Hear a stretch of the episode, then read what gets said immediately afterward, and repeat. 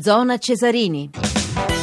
Eccoci qua, eccoci qua per lo scampolo finale di Zona Cesarini. Come diceva Giuseppe Bisantis, abbiamo Filippo Grassia. Filippo, buonasera a te. Buonasera, buonasera a te e agli ascoltatori. 10 gol in due partite, avrei tanto da dire, anche se il tempo è quello che è, ce ne manca poco. Moviola e commento di commento Moviola di Filippo Grassia. Sì, intanto sottolineiamo il terzo posto del, dell'Udinese certo, che certo. con umiltà, ma direi anche con molta costanza, ha battuto il Parma. E poi il successo della Lazio a Palermo con tre gol di Djorkovic che ha salvato la panchina di Pioli, il quale a sua volta ha avuto il grande merito di preferirlo a Close e adesso si fa davvero dura la settimana di Iachini che si ritrova sulla panchina molto traballante a Palermo.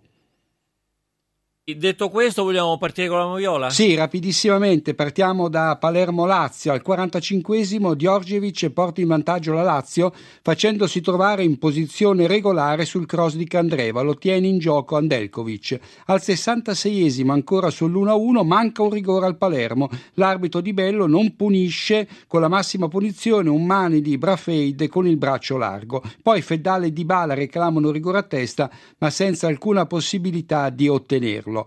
Andiamo in sintesi anche sulla moviola di Udinese Parma, 4 a 2 il finale. Al, mm, al, sul finire del primo tempo eh, Widmer fa e disfa sul punteggio di 1-1. Al 44esimo innesca con un perfetto cross il raddoppio di Di Natale, ma attenzione, dopo essersi liberato sulla fascia di Gobbi con un fallo che l'arbitro calvarese non fischia. Nel recupero Widmer stende ingenuamente José Mauri colpendolo da dietro con la gamba destra, ingenuamente perché l'argentino stava per essere affrontato da Artù e Cassano fissa il 2-2 con un cucchiaio. Al 77 Parma in 10 per l'espulsione di Acqua che entra in scivolata su Muria al centrocampo prendendo tutto quello che trova. Gambe e pallone poteva starci anche il rosso diretto invece della seconda munizione con Donadoni che in panchina gli urla ma ti avevo detto di stare attento. E infine a 6 minuti dalla conclusione regolare l'intervento con cui Terò sottrae la palla a Lucarelli nella tre quarti difensiva del Parma e poi fissa il risultato sul 4-2 per l'Udinese. L'Udinese 4 vittorie, il Parma 4 sconfitte al quinto turno di campionato.